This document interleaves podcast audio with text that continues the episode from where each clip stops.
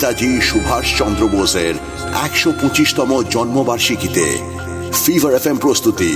বোস, কারণ সে আজও জীবিত। নিজের দেশের থেকে এত দূরে কিছু ইয়াং ছেলে লড়ে চলেছে, নিজেদের অধিকার নিয়ে। এখন আমাদের কাছে এগুলো খুব সহজ মনে হয়। ওদের আমরা বীর বানিয়ে দিয়েছি। কিন্তু একবারও কি ভেবে দেখি, ওই বয়সের অন্য একটি ছেলের যা যা করা উচিত তার কোনোটাই ওদের ভাগ্যে জোটে কি না? ওদের বয়স তো তখন খেলার, হুল্লোড় করার, জীবনের আনাজ কানাজ থেকে আনন্দ খুঁজে নেওয়ার। কিন্তু তার কোনোটাই তোরা পারে না। ওরা তো আর যুবক থাকে না এক লহমায় বড় হয়ে যায়। সুভাষরাও ওই বয়সে যা করার নয়, তাই করে যাচ্ছিল। এবং কোনো সাপোর্ট ছাড়াই ব্রিটিশ সরকারের ওয়ার অফিসারের, জাঁদরেল সব অফিসারদের সঙ্গে শেয়ানে শেয়ানে লড়াও তারই একটা ছিল নমুনা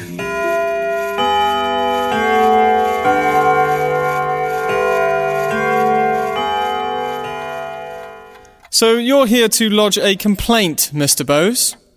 Complain হ্যাঁ বলতে পারেন But basically, I would like to have an answer to why are we being denied to right to the join the University Officers Training Corps? You want an answer?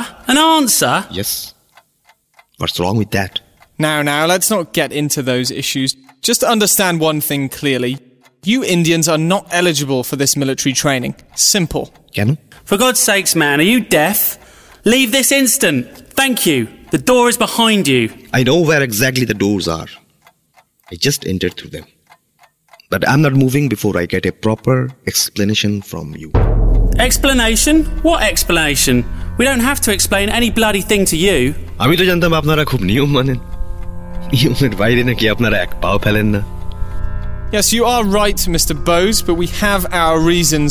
We just can't allow anyone and everyone to join this service. What do mean by anyone and everyone sir আমরা তো যোগ্য বলেই কেমব্রিজে জায়গা পেয়েছি illegally তো ঢুকিনি আর তাছাড়া আপনাদের তো খুশি হওয়া উচিত বাঙালিরা দলে দলে মিলিটারি ট্রেনিং নিতে এত এত দরখাস্ত পাঠাচ্ছে And how does that make a difference to us, eh?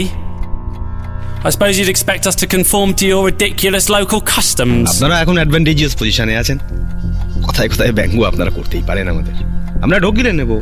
Don't worry আনন্দে নাচবেন নাকি সেটা তো আপনাদের চয়েস আমি যা বলতে চাইছি তা হলো এই বাঙালিদের তো সেই কবে থেকেই টিটকিরি দেওয়া হয়। তারা নাকি ভীতু, নরম প্রকৃতির। গায়ে জোর নেই কোনো। মার খেতে অভ্যস্ত। এক কথায় নন মেটেরিয়াল জাত।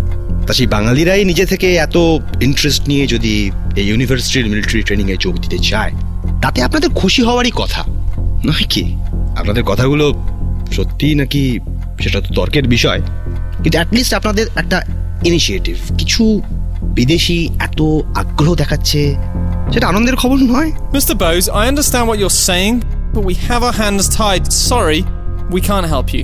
কিন্তু কেন Ultimately this training might help you No, no, precisely the other way round. This will help you.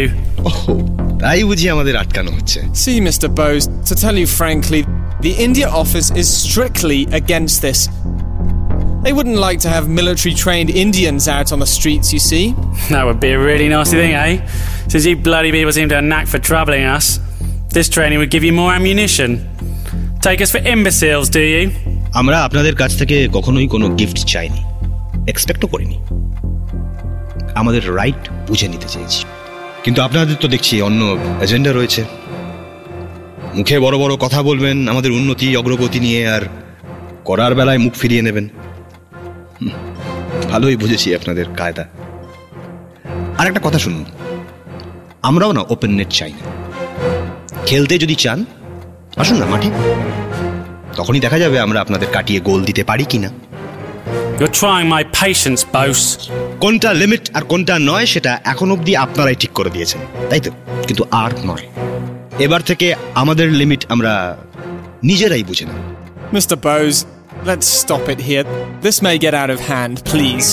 ওকে থেমে যাচ্ছি থেমে যাচ্ছি এখন কিন্তু এটাও শুনে রাখুন আমরা আপনাদের ঘরে শীত কেটে ঢুকে চুরি করব আপনারা তখন শুধু ফ্যাল ফ্যাল করে চেয়ে দেখবেন। Are you threatening us? তাই ভাবলে তাই? আর আপনি এত উত্তেজিত হচ্ছেন কেন? আমাদের কথা শুনে ভয় করছে। Enough of this, will you now? Just shut up! Subhash ও বাকিদের অনেক চেষ্টাতেও এই ব্যান ওঠেনি। ওদের মিলিটারি ট্রেনিং নিতে দেওয়া হয়নি। কিন্তু সুভাষকেও তোরা চেনে না না?